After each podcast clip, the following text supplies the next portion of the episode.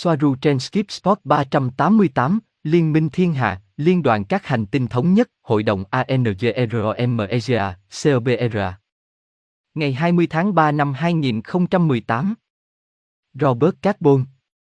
Xin chào và chào mừng các bạn đến với kênh Cobra Enigmas. Trong video ngày hôm nay chúng ta sẽ nói một chút về Galactic Confederation, Liên minh Thiên Hà, COBRA Contact, The Portal, United Federation of Planets, Liên đoàn Các Hành Tinh Thống Nhất, Andromeda Cung Sinh, Hội đồng Andromeda.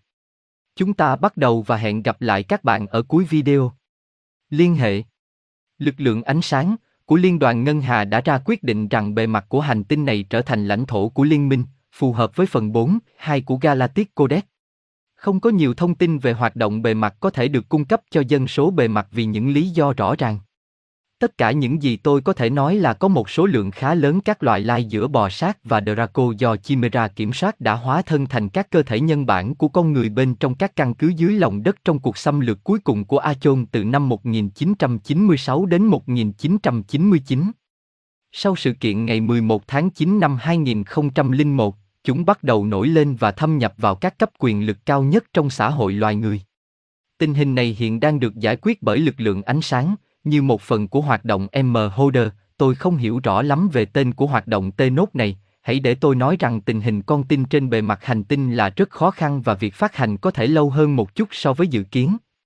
Đây là lý do tại sao lực lượng ánh sáng khuyên không nên suy đoán về thời gian diễn ra sự kiện để tránh thất vọng và gợi ý rằng bạn nên bắt đầu tập trung vào nhiệm vụ của mình và sống hết mình với đầy đủ nhất.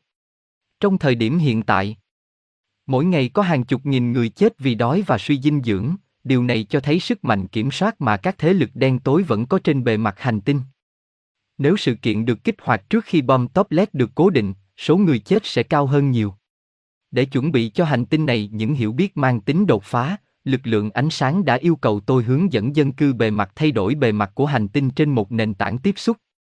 Hướng dẫn, nếu bạn sở hữu tài sản và nó có một diện tích bằng phẳng nhỏ đủ lớn cho một chiếc thuyền đĩa nhỏ của người Pleiadian đậu vào, bạn có thể thầm nói mệnh lệnh sau.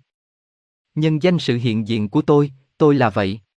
Tôi ra lệnh và ra lệnh hạ cánh một con tàu Pleiadian trên trái đất mà tôi sở hữu, và tiếp xúc vật lý đầu tiên của tôi với những người Pleiadian của con tàu đó càng sớm càng tốt theo cách tốt nhất có thể. Điều rất quan trọng là bạn không bao giờ nói to nghị định này và không bao giờ nói về nghị định của bạn với bất kỳ ai khác, nếu không bạn sẽ không thể là một phần của dự án để liên lạc. Bằng cách không cho ai biết liệu bạn có đưa ra sắc lệnh hay không, bạn đang bảo vệ chuỗi liên lạc của chính mình với người Pleiadian khỏi sự can thiệp vật lý và phi vật lý từ Carbon có thể ngăn điều đó xảy ra, nhưng tất nhiên bạn có thể chia sẻ hướng dẫn cho mối liên hệ đặt ra với một bộ phận dân cư đã thức tỉnh. 7m7 là mức tối thiểu tuyệt đối để một con tàu nhỏ của người Pleiadian có thể hạ cánh. 30 lần 30 là tối ưu. Không cần phải nói rằng người Pleiadian là những sinh vật tích cực của ánh sáng. Nếu bạn không chắc chắn về điều đó thì giao thức bộ liên hệ không dành cho bạn. Ý chí tự do kết hợp của hàng nghìn người đưa ra sắc lệnh này trên khắp thế giới sẽ gửi một tín hiệu liên lạc nhất quán của ánh sáng xung tới lưới năng lượng của hành tinh và tới những người Pleiadian. Nó sẽ biến toàn bộ hành tinh thành một đĩa vệ tinh liên lạc một cách hiệu quả. Khối lượng quan trọng cần thiết để điều này xảy ra là khoảng 12.000 người. Đây sẽ là một dấu hiệu cho người Pleiadian và chủng tộc trung tâm thiên hà rằng phần đã thức tỉnh của con người đã đạt đến mức trưởng thành tâm linh bằng 0,75 trên thang Kadazet. Đây sẽ là một chỉ báo cho thấy chuỗi liên lạc có thể bắt đầu, nhân loại đã sẵn sàng để liên lạc. Trình tự liên lạc được mô tả chính xác trong những trang cuối cùng của cuốn sách sau đây, những sự truyền tải thô sơ của Raphael. Hãy để chuỗi liên lạc bắt đầu, chúng ta hãy biến hành tinh này thành một món ăn liên lạc. Sự chiến thắng của ánh sáng. Robert Carbon. Xin chào một lần nữa, The Federation, ai là người tạo nên The Federation? Liên bang là một tập hợp các hội đồng được tạo thành từ những người từ mỗi chủng tộc hoặc nền văn minh. Nó không hoạt động như một nền dân chủ, mà là các quyết định được đưa ra với kết quả có lợi nhất cho tất cả mọi người, trong khuôn khổ phục vụ những người khác.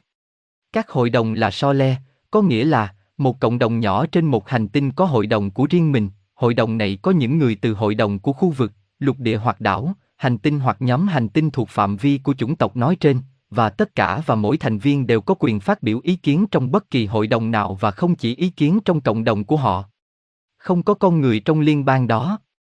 Chỉ thị của liên đoàn, lời thề trang trọng nhất của một thuyền trưởng ngôi sao là anh ta sẽ hy sinh mạng sống của mình, thậm chí toàn bộ phi hành đoàn của mình, trước khi vi phạm chỉ thị chính. Chỉ thị đầu tiên sẽ áp dụng ngay lập tức cho tất cả các nền văn hóa trên bất kỳ hành tinh nào chưa đạt được khả năng VWARP, nghĩa là chúng chưa phải là giữa các vì sao.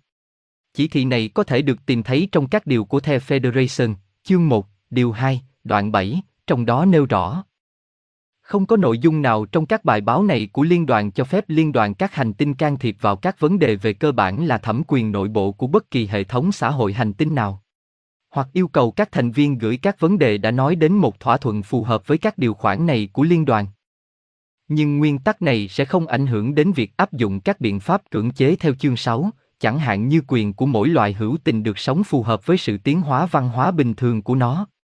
Nó được coi là linh thiêng. Không thành viên nào của Hội đồng Andromeda có thể can thiệp vào sự phát triển bình thường và lành mạnh của cuộc sống và văn hóa ngoài trái đất. Sự can thiệp đó bao gồm việc giới thiệu kiến thức, lực lượng hoặc công nghệ vượt trội đến một thế giới mà xã hội không thể xử lý những lợi thế đó một cách khôn ngoan. Nhân viên của Hội đồng Andromeda không được vi phạm chỉ thị đầu tiên này ngay cả khi để cứu mạng sống của họ và hoặc con tàu của họ, trừ khi họ hành động để sửa chữa vi phạm trước đó hoặc vô tình làm ô nhiễm nền văn hóa nói trên. Chỉ thị này được ưu tiên hơn tất cả các cân nhắc khác và mang nghĩa vụ đạo đức cao nhất. Nói cách khác, liên đoàn không thể cho một loài đang tiến hóa tiếp xúc với công nghệ mà loài đó chưa phát hiện ra hoặc hiện không thể phát triển. Không được phép liên lạc hoặc can thiệp vào các cuộc đua nhỏ, trừ khi bị đe dọa bởi một nguồn bên ngoài. Không được phép giao tiếp với bất kỳ cư dân bản địa nào của hành tinh nhất định, bất kỳ thiết bị, máy móc, công cụ, vũ khí hoặc phát minh nào thể hiện sự cải tiến về khoa học và công nghệ đã tồn tại trên hành tinh đó. Đó là cốt lõi của chỉ thị đầu tiên. Liên đoàn đang đàm phán với các kiểm soát viên và lãnh đạo. Đoạn này không tiếp tục trong video. Lưu ý từ T. Liên bang này được tạo thành từ 12 loài, nhưng cũng có một số loài giúp đỡ tích cực ở đây mà không liên quan gì đến liên đoàn, chẳng hạn như ung mang. Chúng tôi sẽ kết thúc video này, tôi hy vọng nó đã được sự quan tâm của bạn. Tôi muốn nhắc lại một câu nói và nó có nội dung như sau, tình yêu bị kìm nén không bao giờ xảy ra là nỗi đau theo chúng ta, hết kiếp này sang kiếp khác, hết kiếp này đến kiếp khác. Cảm ơn các bạn đã xem và lắng nghe, một cái ôm thật chặt và cho đến chương trình tiếp theo, Kiao.